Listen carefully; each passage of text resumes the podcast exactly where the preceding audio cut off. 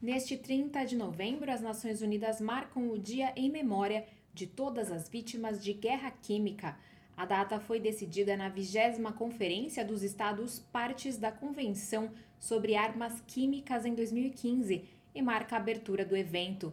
Este ano, o encontro acontece de 28 de novembro a 2 de dezembro em Haia. Para o ano, a comemoração é uma oportunidade para homenagear as vítimas e reafirmar o compromisso da organização para a proibição de armas químicas com a eliminação desta ameaça, promovendo assim os objetivos de paz, segurança e multilateralismo.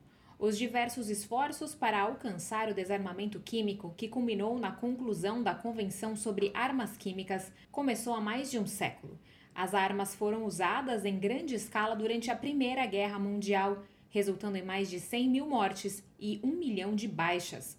Já na Segunda Guerra Mundial, as armas químicas não fizeram parte do campo de batalha na Europa. Após o conflito e com o debate nuclear, vários países gradualmente perceberam que o valor marginal de ter armas químicas em seus arsenais era limitado, enquanto a ameaça representada pela disponibilidade e proliferação de tais armas tornava a proibição desejável.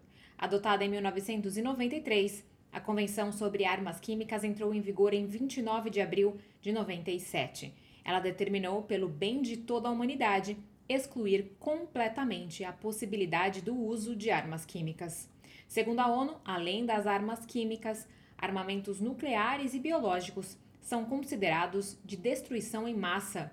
A convenção possui 193 Estados-membros, o que significa a proteção de 98% da população global. Segundo levantamentos da entidade, 99% dos estoques de armas químicas declarados pelos estados possuidores foram comprovadamente destruídos. Da ONU News em Nova York, Mayra Lopes.